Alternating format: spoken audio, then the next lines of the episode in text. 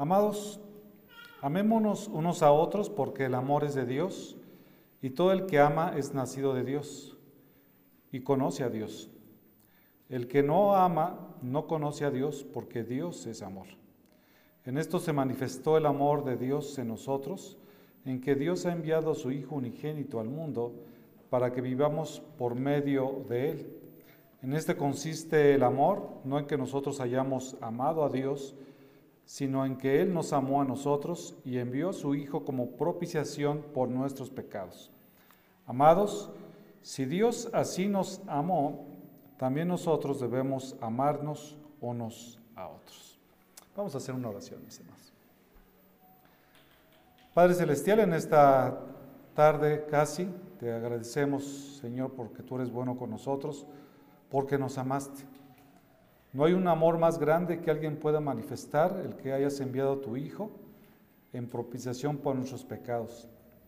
Y poder recordar esto, no solamente este domingo, sino todos los días de nuestra vida, es algo que nos, nos hace vivir agradecidos delante de tu presencia, considerando nuestros caminos, a fin de que podamos manifestar a aquellos que hemos creído en ti, el amor que has depositado en nuestros corazones.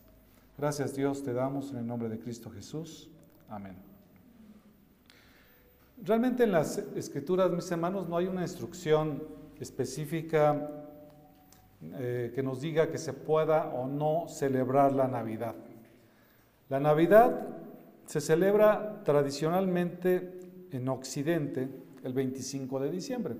El, al, en algunos días estaremos llegando al veinticinco de diciembre. Esta fecha probablemente fue determinada a finales del siglo cuarto.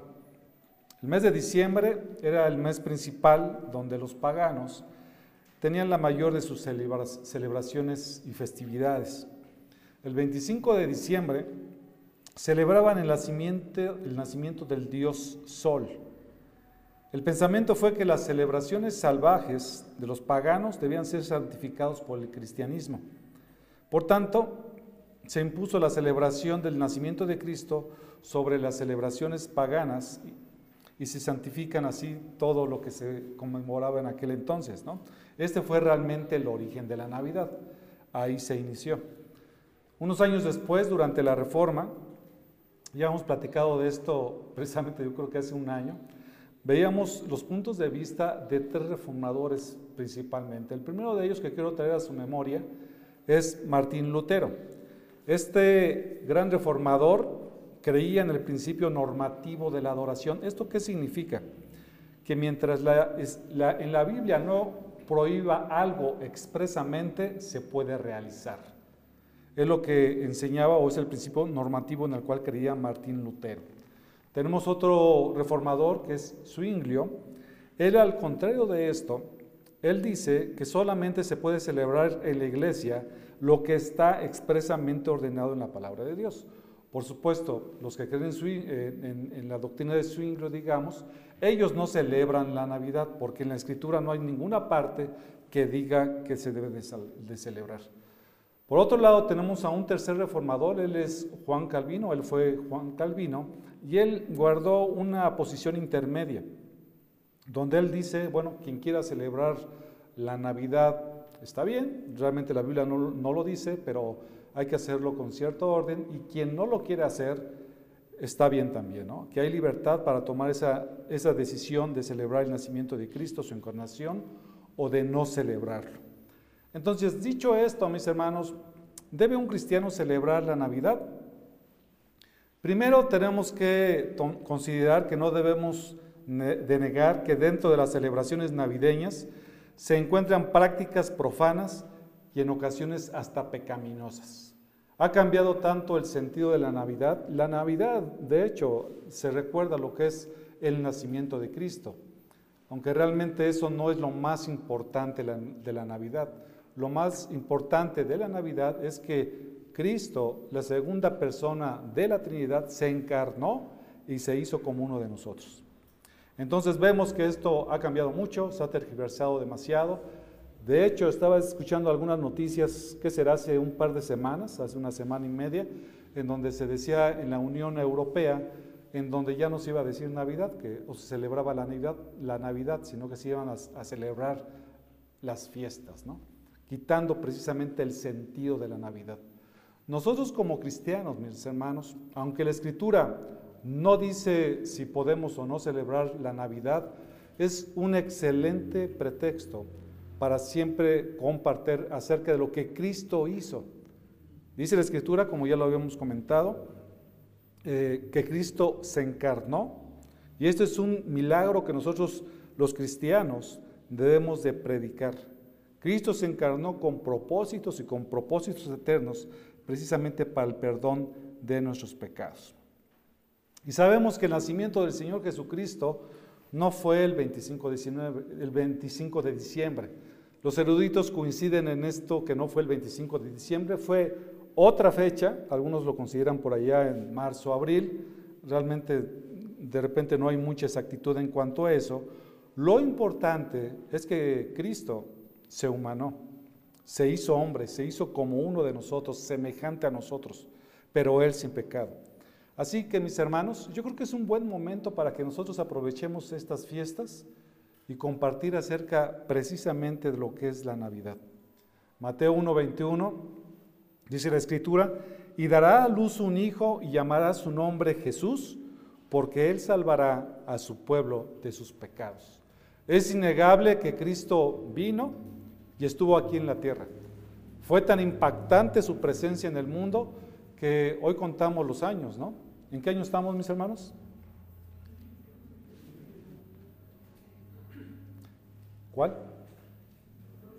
O ya están en el dos mil veintidós, mis hermanos. A lo mejor ya están pensando que estamos en primero. Ya estamos en el dos mil veintiuno después de Cristo.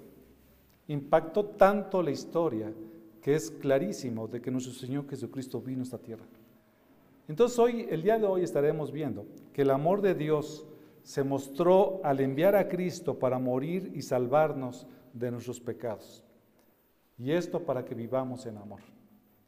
El título de la predicación de hoy es La Navidad, la muestra del amor de Dios. Y vamos a ver básicamente tres puntos, de acuerdo a la lectura que acabamos de hacer.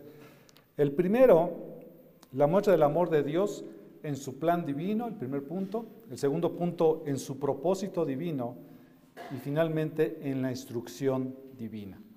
Vamos a ver la primera parte, que es eh, en su plan divino. La muestra del amor de Dios en su plan divino.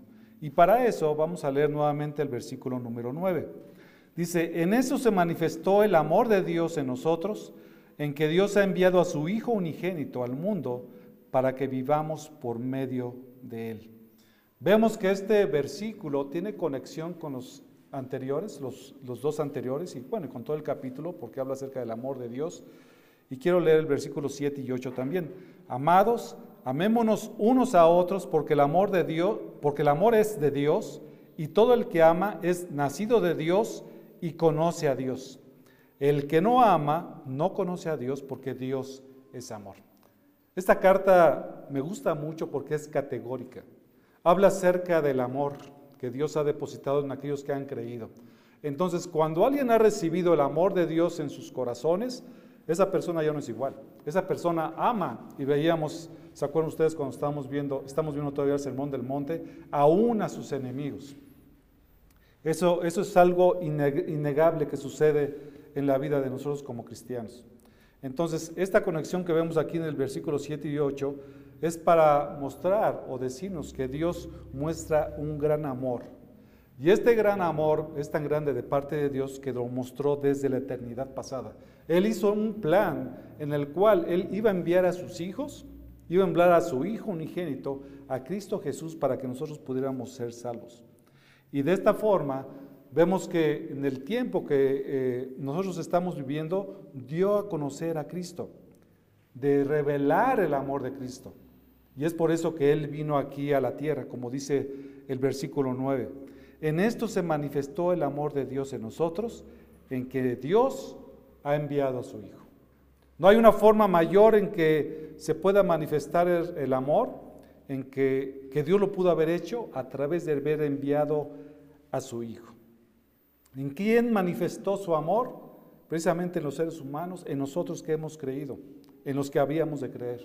¿Y cómo lo manifestó? Al enviar, al haber enviado a su Hijo unigénito. El versículo número diez dice, en este consiste el amor, no en que nosotros hayamos amado a Dios, sino que Él nos amó a nosotros y envió a su Hijo como propiciación de nuestros pecados. Primeramente, es que Dios nos amó. Dios es la fuente del amor. Primero de Juan cuatro siete, como ya leímos, vemos ahí en donde Dios muestra una cálida consideración e interés por otro. Es estimarlo. El amor, el amor de Dios se mostró, nuevamente les comento eso, al enviar a su Hijo. No hay otra forma mayor. El Hijo de Dios se encarnó, el Padre lo envió para el perdón de nuestros pecados. Si Cristo no se hubiera encarnado, por supuesto, todavía estuviéramos nuestros pecados. Y no solamente si Cristo no se hubiera encarnado, sino que era, era necesario que Él muriera. Y dice la Escritura que Él resucitó al tercer día. John Stott, y cito, él dice, la venida de Cristo es por tanto una revelación concreta e histórica del amor de Dios. Pues el amor es abnegación, búsqueda del bien positivo del otro a costa de uno mismo, y nunca ha habido ni podrá haber una entrega mayor que la de Dios con su Hijo. Dios envió a su Hijo a morir por nosotros. ¿Y quiénes somos nosotros, hermanos? Dice la Escritura que somos pecadores. No merecíamos absolutamente ninguna consideración de parte de Dios por cuanto somos pecadores. Sin embargo, dice la Escritura que Él, a pesar de eso, envió a su Hijo a morir por nosotros. Y Él salva a los que Él quiere. Él escoge a algunos que solamente está en su soberanía para que puedan creer en el amor de Dios. El versículo número nueve dice que el amor de Dios se hizo visible en nosotros. Esto significa que se hizo visible en medio de nosotros. Y con eso se confirma precisamente lo que dice al principio primero de Juan, Versículo, capítulo uno, versículo uno.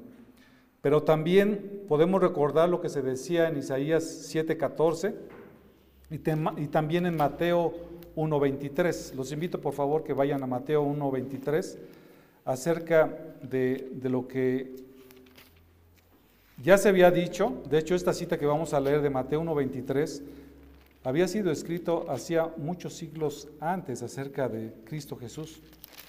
Y Mateo uno veintitrés dice, he aquí, la Virgen concebirá y dará a luz un hijo, y le pondrán por nombre Emanuel. ¿Qué significa Emanuel? Que traducido significa Dios con nosotros. Es decir, Dios iba a venir. Y esto de que dice la Escritura de que iba a venir, habla acerca, o que Dios lo envió, habla acerca de la preexistencia de Cristo. Es importante que nosotros lo notemos, ya que fue enviado por el Padre. Nuevamente la, la segunda persona de la Trinidad se encarnó en su primera venida y se manifestó, se hizo visible, estuvo como uno de nosotros, tomó un cuerpo semejante al de nosotros, tuvo hambre, tuvo sed, fue tentado igual con los, que nosotros, pero sin pecado. Toda la manifestación visible del amor de Dios ha ocurrido entre nosotros, aquellos que vieron, tocaron y contemplaron al Verbo de vida entre ellos. El amor de Dios se hizo visible en Cristo y puso su tienda entre los hombres, habitando en medio de ellos o entre ellos. El tema de esta epístola está expresado en la fórmula, lo que era desde el principio, encuentra el reflejo en esta información. Que acaba, en esta afirmación que se acaba de dar acerca de Primera de Juan, que Cristo había venido y se había humanado.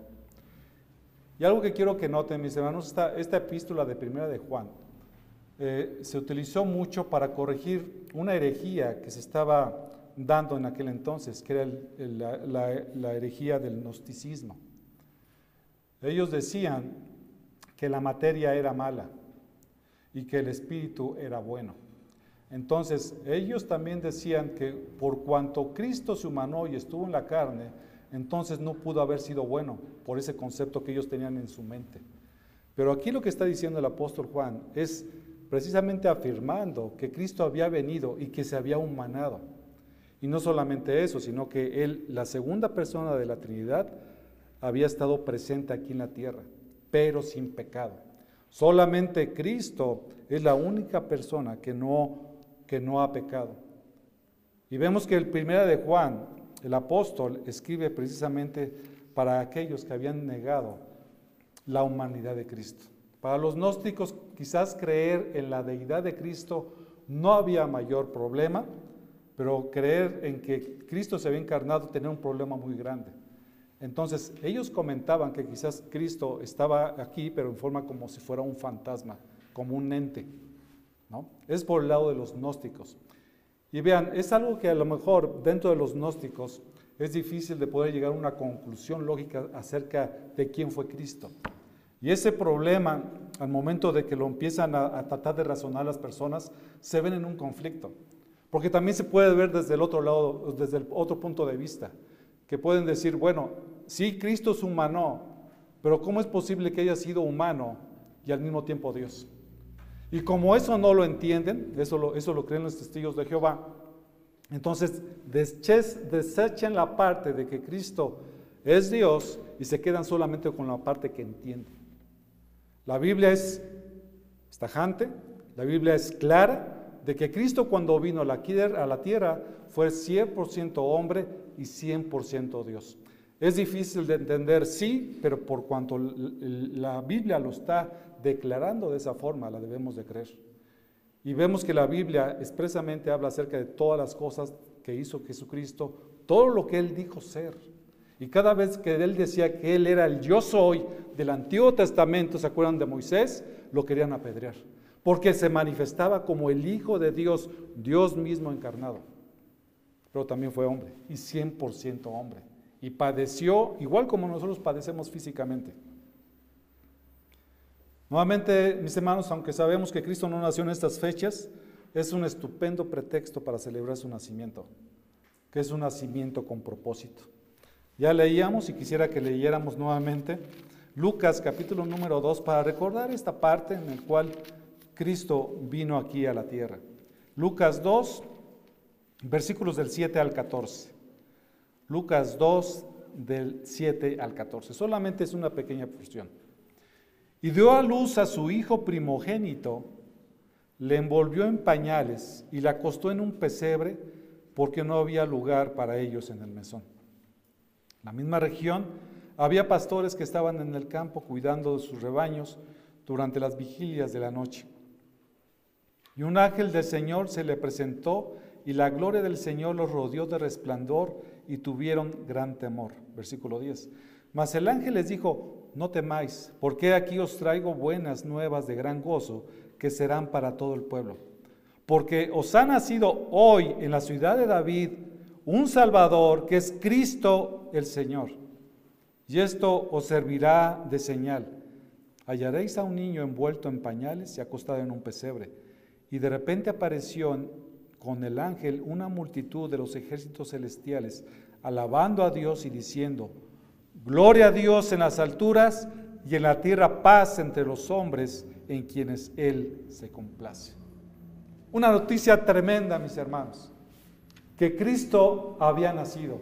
El Mesías que por tanto tiempo habían esperado los judíos, finalmente había nacido para el perdón de nuestros pecados. Eso debe mover nuestros corazones, agradecerle a Dios porque Él proveyó absolutamente de todo para nuestra salvación. Absolutamente para nuestra salvación. Vemos nuevamente en primera de Juan, capítulo número cuatro, regresando al pasaje, que habla acerca del Hijo como el Hijo unigénito. Y aquí quisiera tomar solamente dos consideraciones. El primero de ellos es cuando dice que es el Hijo, se refiere al Hijo de Dios, es decir, a la segunda persona de la Trinidad.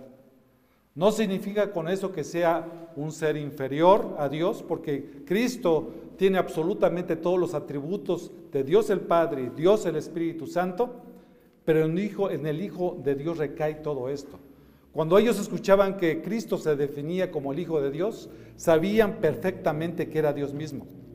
en Romanos capítulo número uno, vamos para allá, Romanos uno, versículo número tres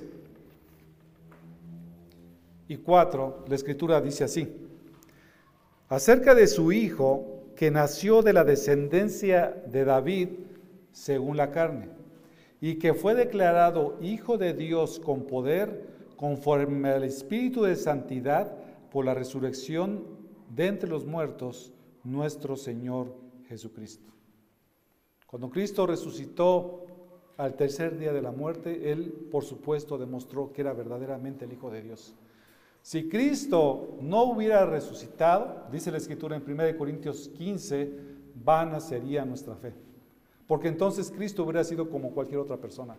De esas personas que son buenas, que a lo mejor dan su vida en holocausto, que se queman a sí mismas o, o que se dejó que lo hayan crucificado, pero por cuanto Cristo resucitó, eso precisamente confirma que era verdaderamente el Hijo de Dios. Y eso es maravilloso, porque Dios se encarnó y se hizo como uno de nosotros. Otro, otra consideración también muy importante es que dice que es el Hijo unigénito. Esta palabra unigénito es muy interesante porque significa, en el griego viene de monógenes,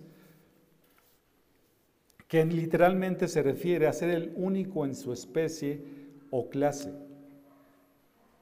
Es de alguien que es el único ejemplo de su categoría. Este término, cuando escuchen la palabra unigénito, no se refiere al origen de una persona, pero sí la describe como la única de su clase. Solo Jesús reproduce completamente la naturaleza y el carácter de Dios. ¿Qué significa? Que era precisamente Dios mismo. Dice Juan tres dieciséis, todos nos sabemos Juan tres dieciséis, porque de tal manera amó Dios al mundo, que ha dado a su Hijo unigénito, para que todo aquel que en Él cree, no se pierda, mas tenga vida eterna. Entonces Cristo, el Padre más bien, dio a su Hijo unigénito, para que todo aquel que, no, que en Él cree no se pierda, mas tenga vida eterna. Eso, mis hermanos, en el Juan tres dieciséis, muchos piensan que este es el, el, el pasaje clave de toda la Escritura, muestra lo que es la Navidad. Quería hablar de Juan tres dieciséis, pero me acordé que mi hermano Pastor Samuel está predicando precisamente esos versículos la próxima vez que le toque. Pero finalmente tocamos este punto. Porque a todo aquel que cree en el Hijo de Dios, en ese que se encarnó y que murió por nosotros, tiene vida eterna. Aquí no hay obras de por medio, ¿lo notan? Vemos al único ser perfecto que ha pisado esta tierra, vino con un propósito. Dios envió a su Hijo a este mundo, lo mandó aquí. Y lo mandó, y cuando vemos esta palabra de mundo, regresando a primera de Juan, vemos que se refiere al contraste con respecto al cielo, porque Cristo estaba en el cielo desde la eternidad pasada, porque Él mismo creó al mundo.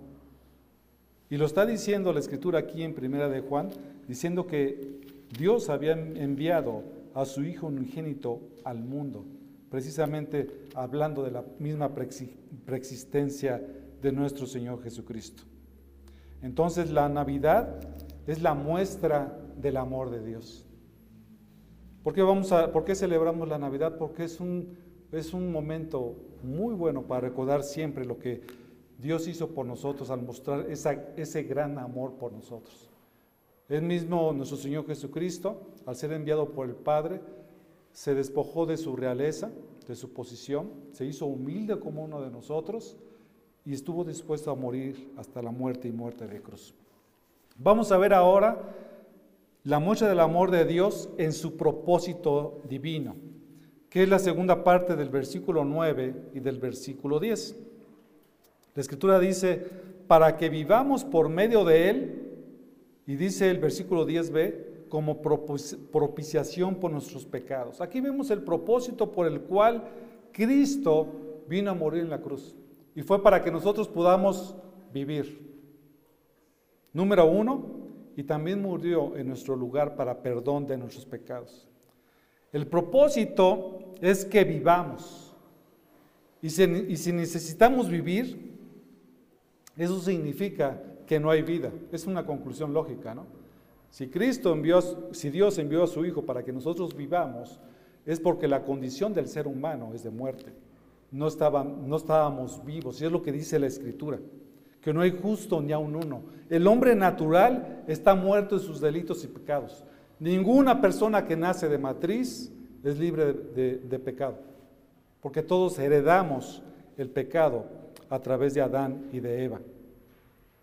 Entonces, al momento de que envió Dios a Cristo, fue para que nosotros pudiéramos vivir. Y esa vida, mis hermanos, quiero decirles, que inicia en Cristo. Cuando Él nos transforma, nos restaura, es una obra que Dios hace y nos permite experimentar una nueva vida en Cristo. La vida eterna se inicia a vivir aquí en la tierra. Aquellos que hemos creído, mis hermanos, dice la Escritura, que empezamos a vivir la vida eterna aquí. No hay que esperar a morirnos para comenzar a vivir la vida eterna.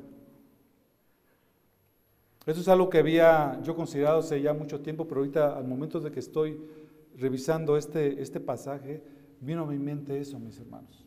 Aquellos que hemos creído, dice la, dice la Escritura, que tenemos vida eterna en este momento. No hay la posibilidad, como muchos creen, que cuando tú le preguntas a alguien, bueno, y cuando te mueras, ¿a dónde te vas a ir? De hecho, es una forma en que nosotros utilizamos de repente para evangelizar a las personas. ¿Y qué sucede si te mueres ahorita en este momento? Y las personas, hay diferentes respuestas, pero la mayoría de aquellos que no son cristianos pueden decirte, no, pues no sé. O hay algunos que dicen, no, pues yo creo que me voy al infierno. Cuando una persona responde así, es muy probable que por allá ese pudiera ser su camino, aunque sabemos que la salvación es del Señor. Cuando alguien cree en el Señor Jesucristo, a través de lo que dice la Escritura y sus promesas, nosotros podemos tener la seguridad que si hemos creído verdaderamente en Dios, podemos tener la seguridad que iremos con el Padre. No por nosotros, no porque seamos muy buenos, porque eso no es así.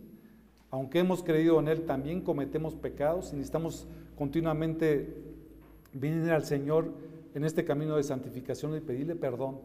Pero esa parte de la justificación, donde Cristo nos justifica delante del Padre y cambia nuestro estatus legal, se da en el momento que nosotros creemos.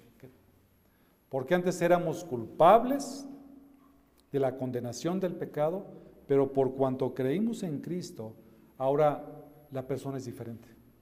Y Pablo lo entendía muy bien. En segunda de Corintios cinco, diecisiete, él dice, de modo que si alguno está en Cristo, nueva criatura es. Las cosas viejas pasaron, y aquí son hechas nuevas. Cuando alguien cree en Cristo, es una nueva criatura, es una nueva creación, transformado por Dios. Es uno de los milagros, hermanos, más grandes que existe en la tierra, o que el hombre pudiera experimentar. Porque cuando alguien tiene la vida eterna, que puede experimentar desde aquí, sabe que lo peor que le puede pasar en este mundo, ¿qué es? Pues que muera. Pero dice el apóstol Pablo que eso era ganancia para él. El que es cristiano espera ese momento con ansias.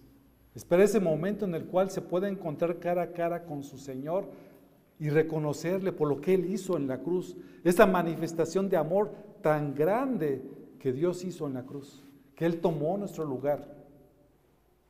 Y nosotros como cristianos debemos de vivir siempre agradecidos por eso. El otro día le decía a un hermano, bueno, ¿qué pasaría? ¿Qué tan agradecidos estuvieras tú, mi hermano y mi hermana, o persona que nos, que nos visitas por primera vez por acá? Si de repente tú estás... Tú estás este, en medio de la carretera. Se me vino ahorita este, este ejemplo. Este, y viene un automóvil. Y es inminente, inminente de que te va a atropellar. Viene a alta velocidad. Y de repente viene una persona que tú no conoces. Y lo que hace es que te empuja, te saca fuera de la carretera y él toma tu lugar. Y muere. ¿Cómo creen que quedaría esa persona al cual le salvaron la vida? ¿Cómo reaccionaríamos? Yo creo que esa persona que quedó viva buscaría a los familiares de la persona que entregó su vida y le diría, ¿sabes qué? Dime qué quieres que yo haga. En agradecimiento por lo que esa persona hizo por mí. Cristo hizo mucho más que eso, porque nos libró de la muerte eterna. Él nos quitó de la cruz que nosotros merecíamos, y Cristo mismo se puso en la cruz y tomó nuestro lugar para que nosotros pudiéramos vivir. De tan grande fue el amor que Cristo expresó cuando vino aquí en la tierra. Se dice de una persona que después de, este, de muchos años de servicio público, él se llamaba Similis, él se retiró y preparó su epitafio. Un epitafio es cuando pues, tú te mueres y escribes ahí alguna frase, ¿no? eh, que te define a ti. Y él escribió, dice, aquí yace Similis, existiendo durante tantos años, pero con vida solo por siete. Era una persona que tenía siete años de cristiano. Y él estaba considerando que desde ese momento realmente había estado con vida. Y eso es lo que sucede. Cuando nosotros venimos a Cristo, cuando Cristo perdona nuestros pecados, en ese momento inicia verdaderamente nuestra vida. Y esa será una vida eterna que cuando no estemos nosotros aquí, estaremos delante de su presencia. Entonces, mientras nosotros vivimos aquí, por cuanto somos personas diferentes, hemos sido, hemos sido llamados a vivir vidas santificadas, propias de un hijo de Dios. Esta vida realmente inicia cuando nacemos de nuevo. Si tú eres nacido de nuevo, en ese momento nació tu vida. Ya no eres la misma persona que antes. Dios ha transformado tu vida. Ahora, dice la Escritura, como vemos aquí en Santiago, ahora puedes amar a Dios porque Dios te amó primero. Antes de conocer a Cristo, no teníamos esa capacidad. A lo mejor tú pensabas que amabas a Dios, pero si no amas su palabra, si no amas estar en la iglesia, si no amas estar con los hermanos, si no amas estar en oración, muy probablemente es que no hayas nacido de nuevo. Aquel que ha nacido de nuevo, ama primeramente a Dios y reconoce lo que Dios hizo en la, y al enviar a su Hijo y cómo Cristo murió en la cruz. Entonces, en Jesucristo, la vida bendita que sigue el seguidor de Jesús disfruta aquí y ahora en el cuerpo la vida eterna y simplemente continúa en la vida celestial del futuro. En otros aspectos, también la línea divisoria entre la vida presente y la vida futura es a veces inexistente o al menos no discernible. Estar en Cristo es convivir con Cristo. Dice primera Tesalonicenses cinco, del nueve al diez, porque no nos ha destinado Dios para la ira, sino para obtener salvación por medio de nuestro Señor Jesucristo, que murió por nosotros para que ya sea que estemos despiertos. Fíjense lo que dice aquí, primera Tesalonicenses nueve, diez, para que ya sea que estemos despiertos o dormidos, vivamos juntamente con Él. Esto es hermoso. Vivimos aquellos que hemos creído, para vivir para Él y por Él. Y todas las cosas que nosotros podemos hacer es para darle la gloria a Él. Y solamente esa nueva vida en Cristo se obtiene por medio de Él, por medio de Cristo Jesús. No hay otro nombre dado a los hombres en el cual el hombre pueda ser salvo. Solamente a través de Cristo Jesús. No hay otro nombre. No hay un santo, no hay una persona muy devota, no es por el Papa de la religión católica. No hay ningún otro nombre bajo el cielo bajo el cual los hombres puedan ser salvos, bajo podamos ser salvos, sino solamente por el nombre de Cristo Jesús, porque Él fue el que murió por nosotros. Él fue el que tomó nuestro lugar. Él es el único que ha estado sin pecado aquí. Y es por eso que Dios envió a su Hijo como propiciación de nuestros pecados. Lo envió para cumplir un objetivo, con un propósito. Ese es el, el otro propósito, como propiciación por nuestros pecados. ¿Por qué es necesario la propiciación? Porque todos somos pecadores, no hay más. Dice Eclesiastés siete veinte, Eclesiastés siete veinte, ciertamente no hay hombre justo en la tierra que haga el bien y nunca peque. Eso no existe, mis hermanos. Si tú, amigo, tú has pensado que nunca has pecado en tu vida, eso no es cierto, quítatelo de tu mente. Es lo que dice aquí la Escritura. Y eso se confirma en el Salmo catorce, dos. El Señor ha mirado desde los cielos sobre los hijos de los hombres para ver si hay alguno que entienda. Aquí, cuando dice el Señor, está hablando de Dios mismo, quien conoce perfectamente quiénes somos, lo que pensamos y lo que hacemos, aún en lo escondido de nuestras habitaciones. Y Él estaba buscando para ver si había un, algún entendido, alguien que entienda, alguno que busque a Dios. Dice el versículo número tres del Salmo catorce, todos se han desviado, a una se han corrompido, no hay quien haga el bien, no hay ni siquiera uno. Y por cuanto todos pecamos, dice Romanos seis veintitrés, que el pago del pecado es la muerte. Es lo que merecemos, morir. La Biblia habla acerca de tres clases de muerte, ¿verdad, mis hermanos? La muerte física. Y saben, mis hermanos, también morimos. Cuando morimos físicamente lo hacemos por, porque hemos pecado y tenemos deterioro en nuestro cuerpo. El otro tipo de muerte es la muerte espiritual, en la cual nace toda persona ajá, en una muerte espiritual. Decía un hermano, y estas personas que están muertas espiritualmente, que no han creído en Cristo, es como si fueran cadáveres, cadáveres caminando.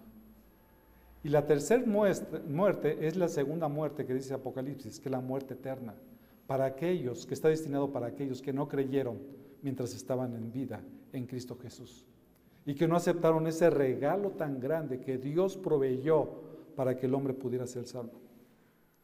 Y cuando dice, dice aquí esto, es porque evidentemente el pago del pecado es la muerte. Entonces toda la humanidad está bajo el santo juicio de Dios y el hombre tiene el más grande de los problemas. No es el problema económico, no es si te dejó tu esposo o tu esposa, no es, no es una cuestión que nos pueda llevar a una realidad que vivimos aquí en la tierra. Es una situación más grande que tiene el ser humano, es el problema de enemistad con Dios. Y ese problema es el que se tiene que solucionar. Podemos tener muchas cosas, puedes tener muchas cosas, dinero, casas, trabajo, posición, una familia hermosa, pero si no tienes a Cristo, dice la Escritura que no tienes nada, porque en el momento que te llame el Padre delante de su presencia, ¿qué le vas a decir? Cuando Él te pregunte, ¿qué hiciste con mi Hijo a quien envié en propiciación por tus pecados? ¿Qué hiciste? ¿Qué hicimos? Cuando escucho esta palabra de propiciación, esta palabra lo que significa es una, un apaciguamiento requerido por el pecado. La Escritura dice que la ira de Dios está sobre todos los hombres. La única forma en que nosotros podamos ser, apagar la ira de Dios por nuestros pecados es a través de la propiciación, requerido por el pecado. Y el pecado es cualquier falta de conformidad a la identidad moral de Dios y lo que Él desea. Quiero que, quiero que vean esto, esta situación del concepto pagano con respecto a la propiciación. La propiciación, en la, como piensan muchas, muchas veces las personas que no creen en el Señor, o lo que son los paganos, es, consiste en ofrecer a, a un Dios enojado un regalo que devolvería al oferente el contentamiento, cancelando el enojo existente. ¿A qué le suena eso, mis hermanos? Eso a mí me suena a lo que muchos católicos hacen precisamente en diciembre, en este año, donde tratan precisamente de ofrecer, porque muchas de esas personas consideran que Dios está enojado con ellos, y a través de mandas o de regalos, lograr el contentamiento con Dios. Eso es lo que piensa un pagano. Sin embargo, Y esto, y esto que vemos aquí siempre viene como ofrenda, pros, proced, esta, esta ofrenda procedía del esfuerzo de los, del ofensor, de algo que él tenía que hacer para que en ese caso su deidad, su Dios, su santo, en lo que él cree, pudiera apaciguar la, la ira. Y este concepto es totalmente contrario a lo que dice la Biblia. En el Antiguo Testamento, Dios había establecido un sacrificio anual de expiación por el pecado. Ustedes chequen por ahí Levítico capítulo número dieciséis, se habla mucho acerca de esto. La sangre del sacrificio era llevado por el sumo sacerdote al interior del lugar santísimo y colocaba sobre la plancha de oro en la cubierta de la arca. Hagan cuenta que lo que era el arca era como una caja y, y la cubierta era de oro y era el propiciatorio. Y sobre el propiciatorio y la cubierta del arca había dos querubines, cuyos rostros miraban la cubierta. Eso lo checan ustedes en Éxodo veinticinco veinte. Los querubines son ángeles que velan por la santidad y justicia de Dios, impidiendo que todo pecador pueda acceder a su presencia a causa del pecado que lo contamina. La ley de Dios que acusa al hombre de pecado estaba guardada en el interior del arca bajo esta cubierta. Y los querubines, simbol- simbólicamente hablando, miraban continuamente al propiciatorio, es decir, a, a la tapa, y la sangre del sacrificio de la expiación que cubría el pecado del pueblo. En base al sacrificio expiatorio, Dios era propicio al pueblo. En el Nuevo Testamento, el sacrificio de la cruz satisface todas las demandas de Dios en cuanto al juicio por el pecado. Así que podemos leer en Hebreos capítulo ocho, versículo doce, porque seré propicio a sus injusticias y nunca más me acordaré de sus pecados y de sus iniquidades. La obra del sumo sacerdote Jesucristo lleva a cabo en plenitud el sacrificio de propiciación delante de Dios.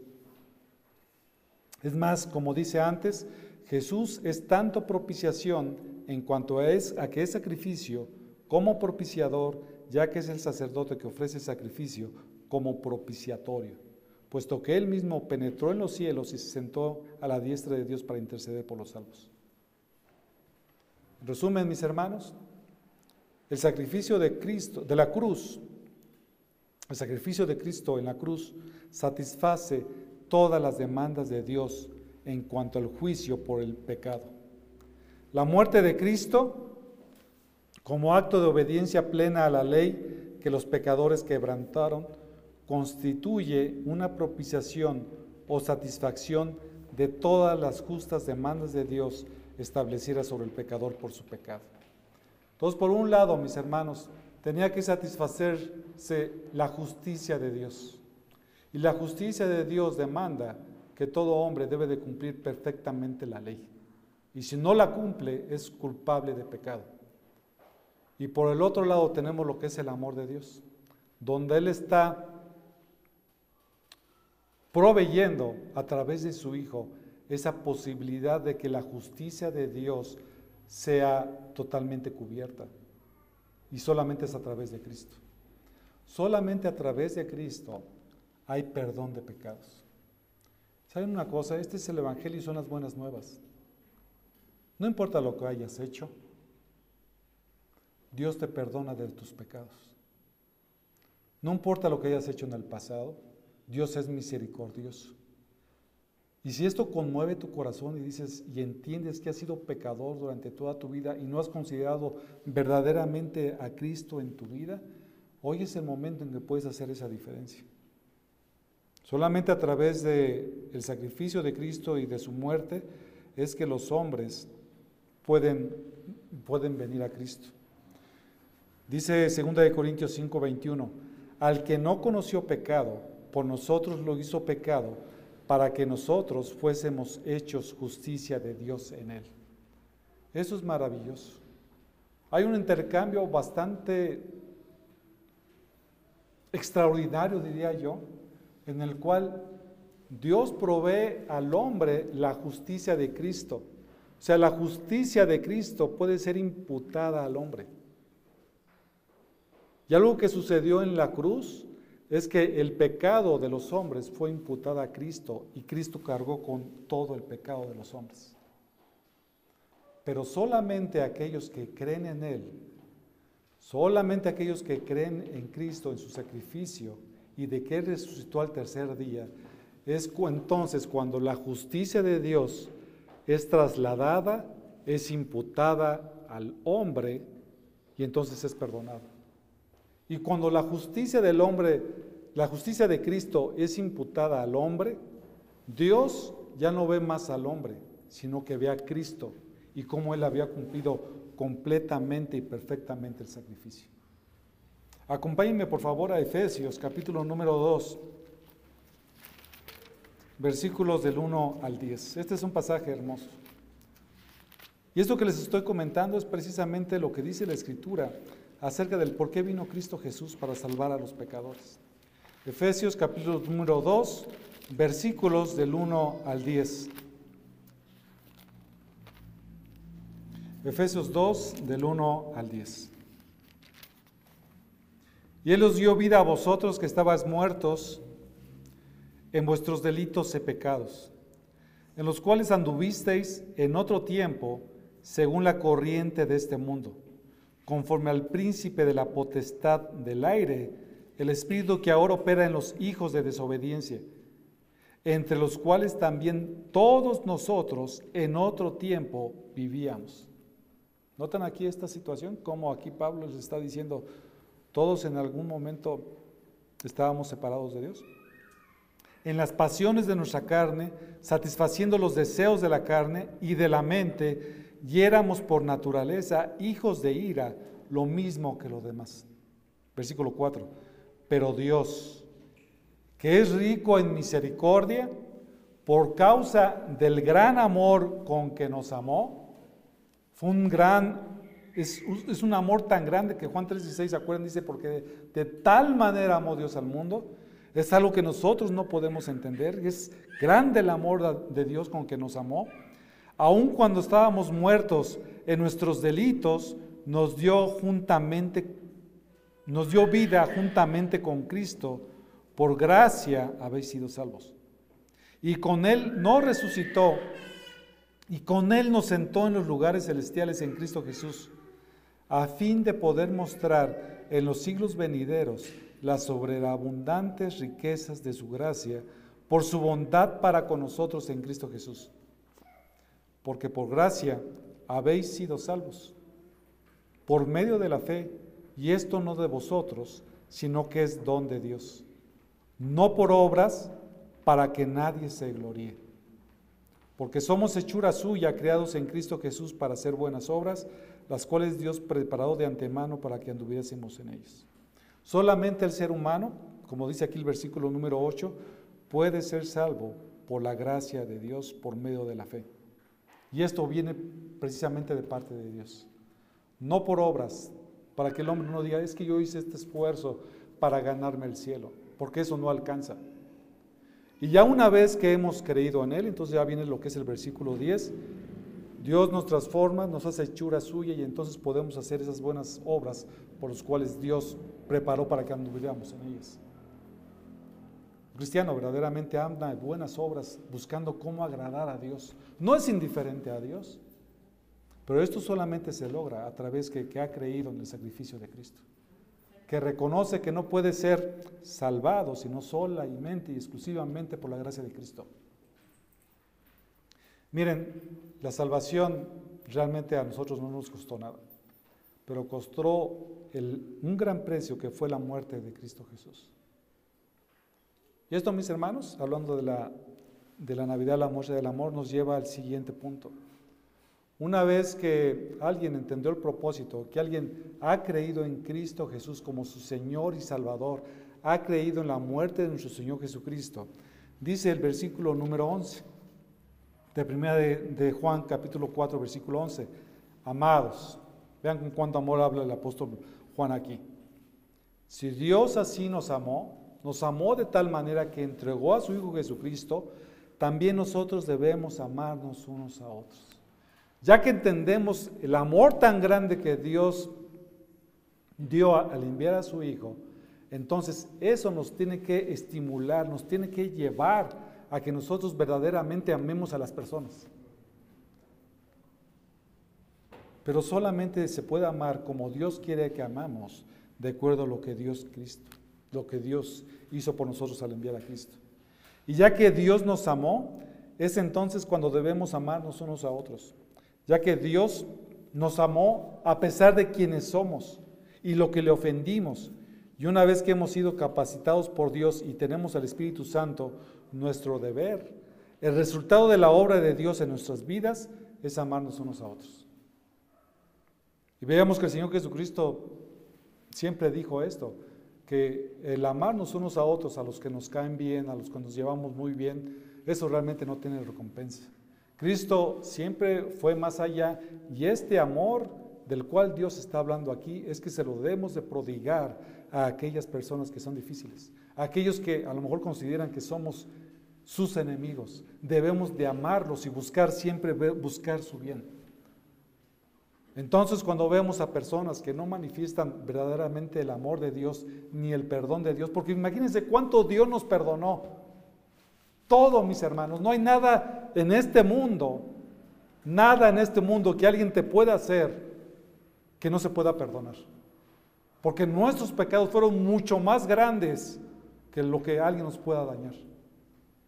Es reconocer la inmensidad del amor de Dios y cómo nosotros le ofendimos a Él.